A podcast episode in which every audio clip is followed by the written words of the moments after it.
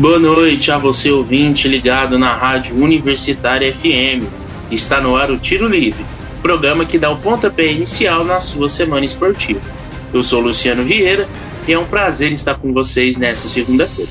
E ainda melhor, estando na companhia do meu amigo Andrei Bobo. Boa noite, Andrei. Tudo certo por aí? Boa noite, Luciano. E você também, ouvinte da Universitária FM 107,5.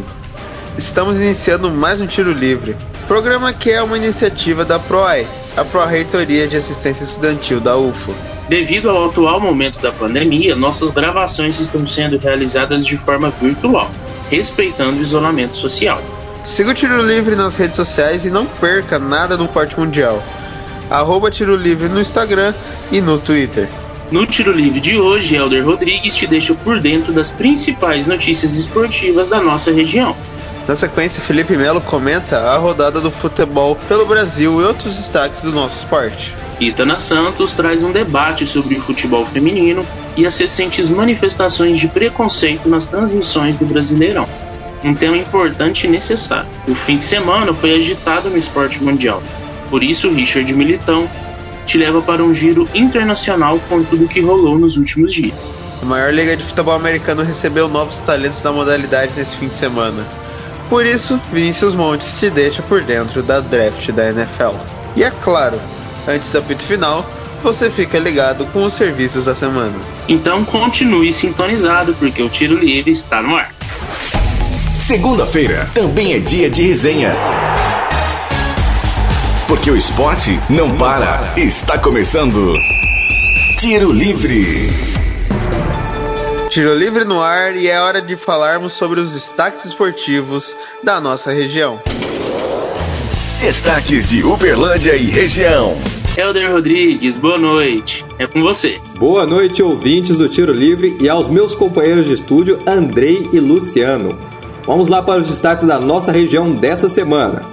Depois de um empate amargo na última rodada do Campeonato Mineiro, 2 a 2 com o já rebaixado Coimbra, ter sepultado as chances do Verdão em buscar o troféu em confidência e a precoce eliminação na primeira fase da Copa do Brasil, em 1 a 1 contra o Luverdense, o saldo do Berlândia não vem sendo muito positivo na temporada 2021. Porém, há quem procure olhar o copo meio cheio. O técnico contratado durante a disputa do Campeonato Mineiro pegou o time na zona de rebaixamento e garantiu a permanência do clube na elite do futebol mineiro. Oito pontos em seis jogos. A nona colocação e chances reais de classificação para o troféu em confidência. Ficou secando até umas horas o Atlético, mas infelizmente o nosso Verdão não passou para classificação no troféu em confidência, né, gente? E nesse sentido do copo meio cheio, a diretoria do Verdão manteve o técnico Vaguinho Dias para a disputa da Série D 2021. Ele, que foi campeão com o Brusque em 2019 da competição nacional, chegou às fases finais com o time do Marcílio Dias, dois times catarinenses. Ou seja, o técnico conhece a competição e tem a confiança da diretoria, o que é muito importante. E o planejamento segue com o acerto de quem pode permanecer no elenco para o segmento da temporada e possíveis novas contratações. Porém, nada muito divulgado ainda pelo clube, e assim que tivermos novidades com relação a isso, traremos para vocês aqui no Tiro Livre. Isso podem ficar despreocupados, viu? E falando em Série D, o Berlândia estreia no dia 6 de junho contra o Ferroviária, é, lá no interior de São Paulo, em Araraquara. É, está no grupo 6 da competição, ao lado de mais três mineiros, a Caldense, o nosso rival regional, o Patrocinense, e o Boa Esporte além do Águia Negra do Mato Grosso do Sul e o Rio Branco VN do Espírito Santo. É, meus amigos, acho que por hoje é só. É o Uberlândia em busca do acesso para a Série C 2021. Desejo uma excelente noite para todo mundo. Fiquem protegidos e com muita saúde. Valeu, abraço. Muito obrigado, Helder. Valeu, Helder. Agora é hora de sabermos o que aconteceu pelo Brasil. Para isso, chamamos o Felipe Melo. Destaques Nacionais. Chega mais, Felipe. Conta pra gente o que aconteceu de mais relevante no esporte brasileiro. Boa noite, Luciano. Boa noite, Andrei. E muito boa noite aos nossos ouvintes. Começamos os destaques nacionais com a parte decisiva dos estaduais pelo Brasil. No Campeonato Mineiro, tivemos os primeiros jogos pela fase semifinal. No sábado, o Atlético Mineiro venceu a Tombense por 3 a 0. Com o resultado, o Galo fica muito perto da final. E no próximo sábado acontece o segundo jogo com o mando do Atlético. No domingo foi a vez de Cruzeiro e América Mineiro se enfrentarem, e quem se deu melhor no primeiro jogo foi o América. Coelho, com dois gols no final da partida, virou o jogo e venceu o Cruzeiro por 2 a 1. No próximo domingo acontece o segundo jogo com o mando do América. Outros dois estaduais que estão na fase semifinal é o Gaúcho e o Carioca. E pelo Gauchão, no domingo, Juventude venceu o Inter por 1 a 0. A próxima partida é no sábado, dessa vez com o mando do Inter. Também no domingo, Caxias do Sul e Grêmio se enfrentaram e quem se deu melhor foi o tricolor gaúcho, que venceu a primeira partida por 2 a 1. O segundo jogo é no próximo domingo com o mando do Grêmio. Pelas semifinais do Cariocão, no sábado o Flamengo não tomou conhecimento do Volta Redonda e com o show de Pedro venceu por 3 a 0. O centroavante marcou os três gols da partida. Muito perto da classificação, o Mengão joga o segundo jogo no Maracanã no próximo sábado. Se o Flamengo ficou com a classificação bem encaminhada, a outra semi está completamente indefinida. No domingo, Português e Fluminense empataram em 1 a 1, ficando tudo para o próximo jogo, que vai acontecer no domingo que vem, também no Maracanã, com o mando do tricolor das Laranjeiras. Diferente dos outros estaduais, o Paulistão ainda não está no mata-mata, mas tem time grande com chance alta de não se classificar. Santos e Palmeiras vão precisar vencer seus próximos jogos e torcer por outros resultados. No sábado, o Santos empatou em 1 a 1 contra o Red Bull Bragantino. O time da Baixada Santista está nesse momento na terceira posição com 4 pontos de diferença para o segundo colocado, o Guarani. E o time de Bragança Paulista já está classificado. No domingo, o Palmeiras enfrentou o Santo André e venceu pelo placar de 1 a 0 e também está em terceiro no seu grupo, três pontos atrás do Novo Horizontino. No finalzinho de domingo, às 10h15 da noite, isso mesmo, 10h15 da noite, tivemos clássico entre Corinthians e São Paulo, e o jogo terminou empatado em 2 a 2 Os dois times já estão classificados e tem apenas um jogo ainda a cumprir nessa fase de classificação. Neste final de semana tivemos mais uma rodada do Brasileirão Feminino. No sábado, São Paulo e Havaí Kinderman empataram em 1 a 1. O Inter venceu a Ferroviária, atual campeã da Libertadores, por 3 a 1. E o Cruzeiro também venceu o Minas por 3 a 1. No domingo tivemos a sequência da quinta rodada do campeonato. O Flamengo venceu o Bahia por 1 a 0. O Real Brasília venceu o São José por 1 a 0. E fechando a noite tivemos clássico paulista. E o Santos levou a melhor contra o líder Corinthians por 2 a 1. Com a derrota, o Coringão teve o primeiro revés na competição. E nesta segunda tivemos Botafogo e Nápoles mas como o jogo foi após a gravação de nosso programa, nós não temos o resultado. E neste momento está acontecendo um jogaço entre Palmeiras e Grêmio. Se você quiser saber mais sobre como foram os jogos, como está o campeonato, fique ligado que toda terça-feira sai o nosso podcast sobre futebol feminino, hein? Então fique esperto que é amanhã. Além do nosso podcast, acompanhe também as nossas redes sociais que sai bastante conteúdo sobre o futebol feminino dos campos para as quadras. Neste final de semana tivemos a definição de três semifinalistas do NBB. Na sexta-feira, o Flamengo venceu o Mogi das Cruzes por 77 a 67 e fechou a série quartas de final por 2 a 0. No sábado tivemos o segundo jogo do clássico entre São Paulo e Corinthians. E mais uma vez o clube do Morumbi levou a melhor, vencendo o jogo por 79 a 68 e a série por 2 a 0. No domingo tivemos o jogo 3 decisivo entre Paulistano e Bauru. E após vencer o primeiro jogo e perder o segundo, o Paulistano venceu o Bauru por 78 a 65 e confirmou a classificação para a semifinal. E neste exato momento acontece o terceiro e decisivo jogo entre Minas e Franca. Quem vencer também se classifica. Os dias e horários das semifinais ainda não estão definidos. O Flamengo vai enfrentar o Paulistano, enquanto São Paulo aguarda o vencedor entre o Minas e o Franca. Diferente das oitavas e quartas, a semi será disputada em séries melhor de 5 e com certeza teremos jogos espetaculares. É com vocês, André e Luciano. Valeu, Felipe. Fim de semana agitado no esporte brasileiro. É verdade. Como o Felipe trouxe pra gente, o Brasileirão Feminino está a todo vapor. Mas tivemos alguns acontecimentos lamentáveis que merecem ser discutidos por aqui. Quem vai falar com a gente sobre isso é a nossa repórter do podcast especial de futebol feminino do Tiro Livre, Itana Santos. Tiro Livre Especial. Boa noite, Itana. Olá, Luciano. Olá, Andrei. Boa noite a vocês e aos nossos ouvintes.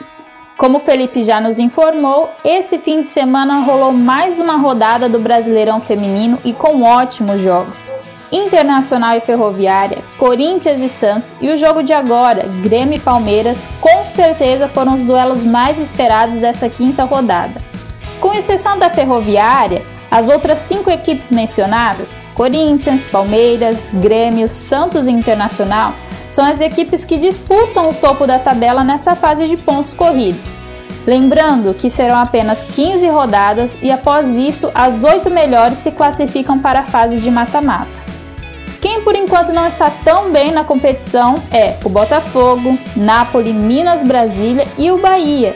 Todas essas são equipes que conquistaram acesso à elite do futebol feminino no ano passado, mas ainda tem muito campeonato pela frente e o resultado positivo pode vir.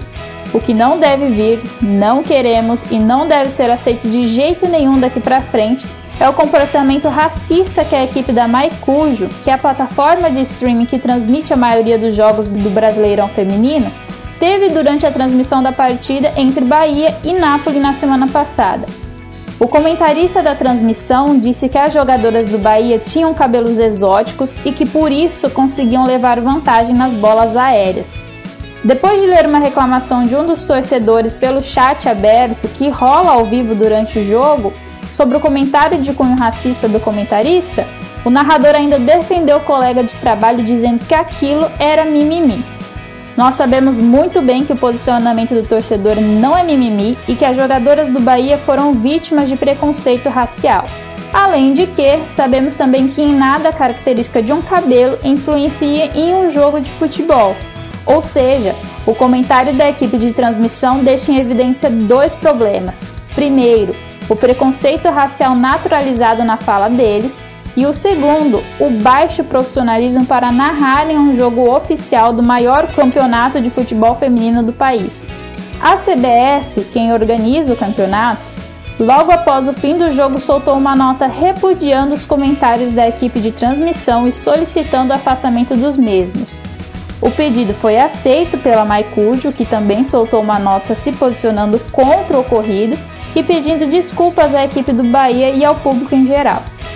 Não é de hoje que a equipe de transmissão da Maicujo é criticada pelo despreparo profissional de seu quadro de comentaristas e narradores. Inúmeros casos de erro no nome das atletas, das informações dos clubes, falta de emoção para narrar os jogos já foram levantados. A empresa tem uma ótima iniciativa em democratizar o acesso a vários jogos de futebol pelo mundo todo, campeonatos que não encontramos em canais de TV aberta ou fechada criar equipes de transmissão local em cada região, mas precisa ser mais criteriosa com seus contratados. Nós sabemos que erros acontecem, por mais que não gostamos deles, de certo modo são aceitos e esperamos que assim que apontados sejam corrigidos. O que não aceitamos de forma alguma e deve ser cortado de qualquer ambiente social são atitudes racistas. Isso não é mimimi é o preconceito e o preconceito racial é crime. Obrigado, Ita. O tiro livre reforça o seu repúdio a qualquer forma de intolerância e defende o esporte como elemento de inclusão social para todos e todas. É isso, muito importante esse debate. E chegou a hora do nosso tradicional giro pelo mundo. Para esse momento, chamamos o Richard Militão. Destaques internacionais. Boa noite, Richard. Fala aí. Quais foram os destaques do esporte mundial no fim de semana? Começamos os destaques internacionais com a sempre badalada Premier League. No sábado, em jogo válido pela 34ª rodada, o Manchester City visitou o Crystal Palace e venceu por 2 a 0. Agüero e Ferran Torres foram os autores dos gols. Também no sábado, o Chelsea teve o derby londrino diante do Fulham em Stamford Bridge. Com dois gols de Kai Havertz, os Blues venceram o rival da cidade e permaneceram na zona de classificação da UEFA Champions League. No domingo foi a vez de Arsenal e Tottenham entrar em campo. Os Gunners enfrentaram Newcastle fora de casa e venceram pelo placar de 2 a 0. Eunene e Aubameyang foram os responsáveis pelos gols. Já o Tottenham deu show. Goleou o já rebaixado Sheffield United por 4 a 0 em casa e ainda continua na disputa por vaga em competições europeias. O destaque da partida foi o galês Gareth Bale, que anotou um hat-trick. Bale soma 4 gols nos últimos dois jogos de Premier League. Manchester United e Liverpool fariam um grande clássico da rodada no Old Trafford. O jogo, inclusive, poderia garantir o título da competição ao Manchester City, caso o United não vencesse a partida.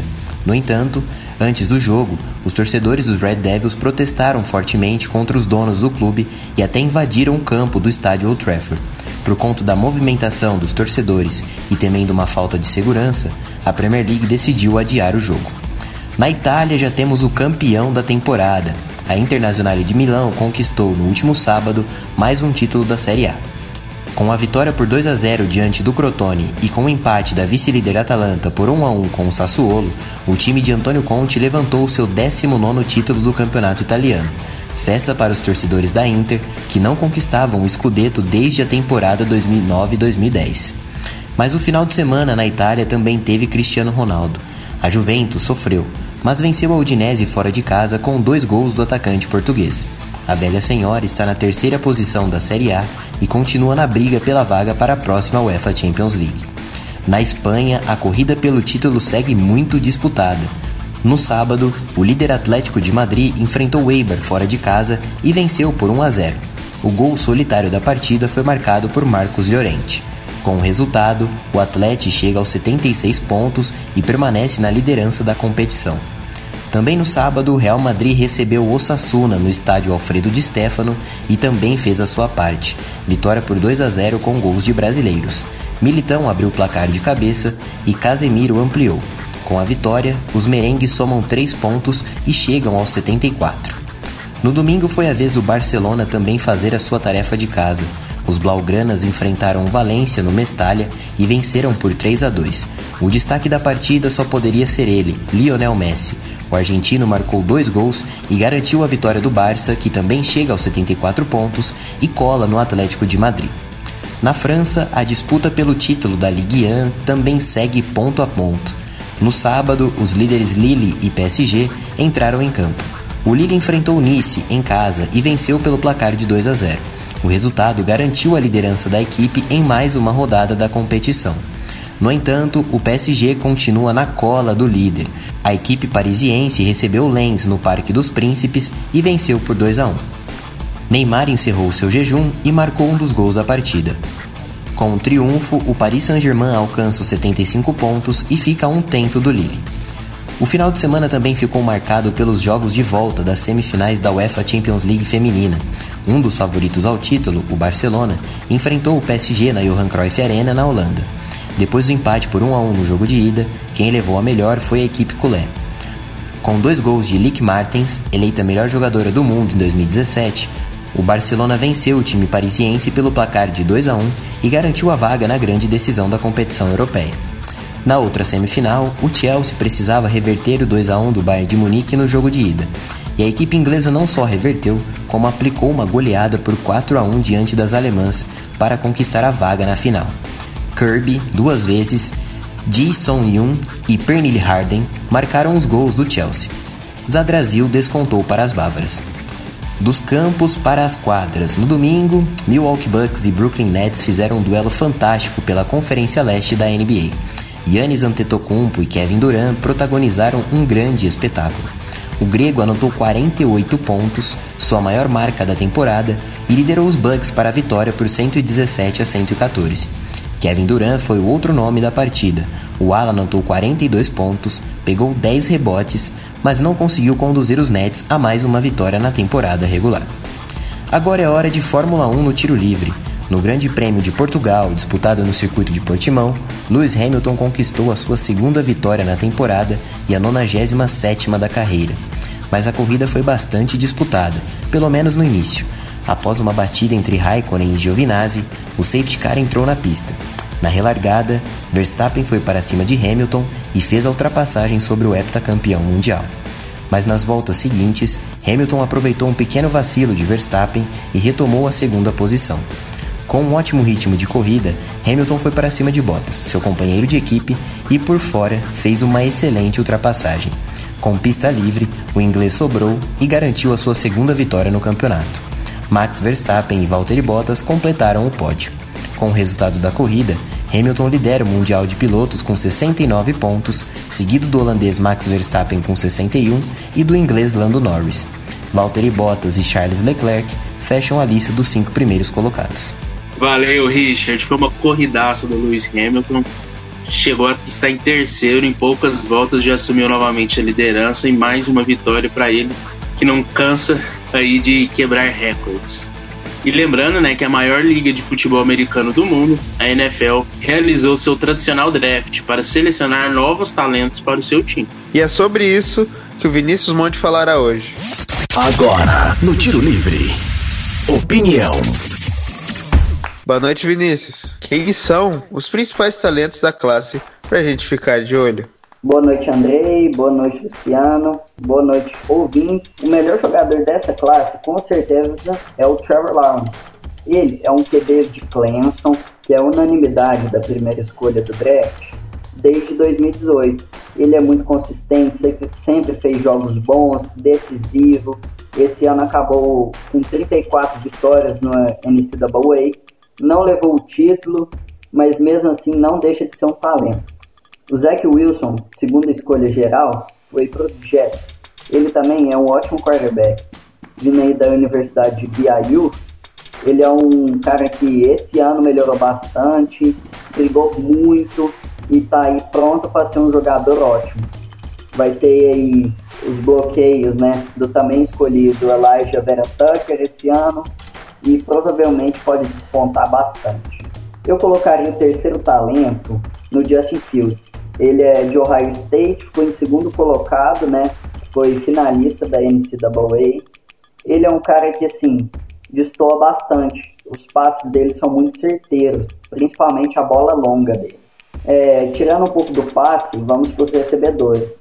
O jogador que recebeu o prêmio Heisman, né, que consiste em ser o melhor jogador da universidade no ano, que é o Devonta Smith, campeão né, da NCAA. Ele foi escolhido na décima posição, foi o terceiro wide a ser escolhido, mas eu acho que na posição ele é o melhor sim. Para receber também, a gente tem o Kyle Pitts, que é algo absurdo. O físico dele é muito forte, ele ali na Universidade de Flórida, você já via que ele estava pronto para a NFL. E na defesa, não tem como não falar do Patrick Surtain segundo, que foi também foi campeão por Alabama, fez um campeonato muito consistente. Então, Vinícius, tivemos alguma surpresa nesse draft? Esse foi um draft que, assim, a gente já esperava algumas coisas, Trevor Lawrence ali na primeira, o Zach Wilson na segunda. A gente pode começar com as surpresas com o Trey Lance na terceira pick. Ele é um QB, né, de North Dakota State, e ele, assim, é um cara muito habilidoso, porém, se a gente pegar essa classe de QBs atuais, ele é o mais cru, ele ainda não é um cara que eu acho que esteja pronto, totalmente pronto assim para jogar na NFL. Ele está indo para uma franquia que tem muita história, que busca uma recuperação no campeonato, né? Dois anos atrás chegou ao Super Bowl e assim, ele é um cara com muito talento, mas ele ainda precisa bastante treino, de principalmente físico, para jogar na NFL. A segunda surpresa foi o Denver Broncos ter pego o Patrick em segundo. Ele é o melhor jogador defensivo da classe, porém não é uma posição que o Denver Broncos precisaria na nona escolha. O que eu acho que pode ser, surgiram alguns rumores, é que essa pique veio numa troca que ainda não aconteceu e que pode não acontecer, né, são apenas rumores, com o Green Bay Packers. Porque o Aaron Rodgers, de acordo com alguns jornalistas, é, estava querendo sair de Green Bay, estava buscando novos rumos e escolheu uma lista com três times para ir. E uma delas seria o Denver Broncos, uma das escolhas. O Green Bay Packers é um time que sofreu no passado, né? Chegou à final de conferência com o Kevin King numa partida para esquecer. Outra surpresa para mim foi o Mac Jones. O Patriots quer um sucessor de Tom Brady e o Mac Jones, em físico, em estilo de jogo, é o que mais parece com isso. Ele foi campeão, né? Liderou a Alabama para o título da NCAA e deve vir aí forte no esquema de Bill Belichick. Valeu demais, Vinícius. A NFL é uma grande competição e, assim que ela recomeçar, estaremos de olho nesses novos talentos. Por último, e não menos importante, papel e caneta na mão, porque agora é a hora dos serviços da semana. O que acontece na UFO? Você fica sabendo no Tiro Livre. Serviços UFO. O cursinho Ações Formativas Integradas, projeto que ajuda na preparação de estudantes para a entrada no ensino superior, abriu edital para a formação de novas turmas. O projeto irá ofertar um total de 450 vagas distribuídas entre as cidades de Uberlândia, Ituiutaba, Monte Carmelo e Patos de Minas. As atividades são gratuitas e acontecerão de forma virtual. Podem concorrer a essas vagas estudantes que estejam cursando o terceiro ano do ensino médio ou da última etapa da educação de jovens e adultos, a EJA. Egressos do ensino médio de escolas públicas ou bolsistas integrais da rede particular e refugiados, quilombolas, indígenas e ciganos. As inscrições começam dia 7 e termina em 17 de maio. Para se inscrever é preciso preencher o formulário online com as informações solicitadas e enviar declaração ou histórico escolar. A duração do curso será de 5 meses, com início das aulas previstos para o dia 1 de junho. Para mais informações, acesse www.comunica.ufo.br e, em caso de dúvida, os interessados podem entrar em contato pelo e-mail afim@proex.ufo.br. As inscrições para bolsas de iniciação científica para estudantes do ensino médio foram prorrogadas. Agora, o prazo de inscrição vai até 4 de junho. Serão oferecidas bolsas com valor mensal de 100 reais e auxílio transporte também no valor mensal de 100 reais. Os resultados das propostas aprovadas serão divulgados até o dia 11 de junho. A seleção de alunos por escola será de 14 a 26 de junho e o início do desenvolvimento do plano de trabalho está previsto para agosto desse ano. Para mais informações, acesse www.comunica.ufo.br. Apito Final Tiro Livre Apito final do Tiro Livre de hoje. Para sugestões e dúvidas, mande mensagem no Facebook do programa www.facebook.com.br Tiro Livre. Aproveite e curta a página da Rádio Universitária FM no Facebook e no Instagram. Além disso, dá uma força pra gente e siga o programa por lá, arroba Tiro Livre UFO. Fique atento às próximas edições, quinzenalmente na segunda-feira, às 8 horas da noite. Vale ressaltar que todos os nossos programas estão disponíveis no Spotify. Também no Spotify não se esqueça de conferir os nossos novos podcasts. É só pesquisar Tiro Livre UFO no aplicativo. O Tiro Livre é uma iniciativa da PROAI, a Pró-Reitoria de Assistência Estudantil da UFO. Caso você esteja pelo campo da UFO e notar alguma movimentação estranha, entre em contato com o WhatsApp da UFO Segura. 34 99996 4597. Repetindo, 34 999964597. Essa edição foi produzida por Felipe Melo, Elder Rodrigues, Itana Santos, Richard Militão, Sabrina Paiva e Vinícius Montes. Apresentada por mim, Luciano Vieira, e pelo meu parceiro Andrei Gu. Revisão de Lázaro Martins e apoio técnico de Benício Batista, Edinho Borges e Mário Azevedo. Boa noite, muito obrigada pela audiência nessa edição do Tiro Livre. Boa noite, Andrei, e a você que esteve conosco na 107,5 FM. Um abraço e uma ótima semana esportiva a todos e todas. Universitária apresentou Tiro Livre. O conteúdo que você ouviu é de uma produção independente, sendo assim de inteira responsabilidade de seus idealizadores.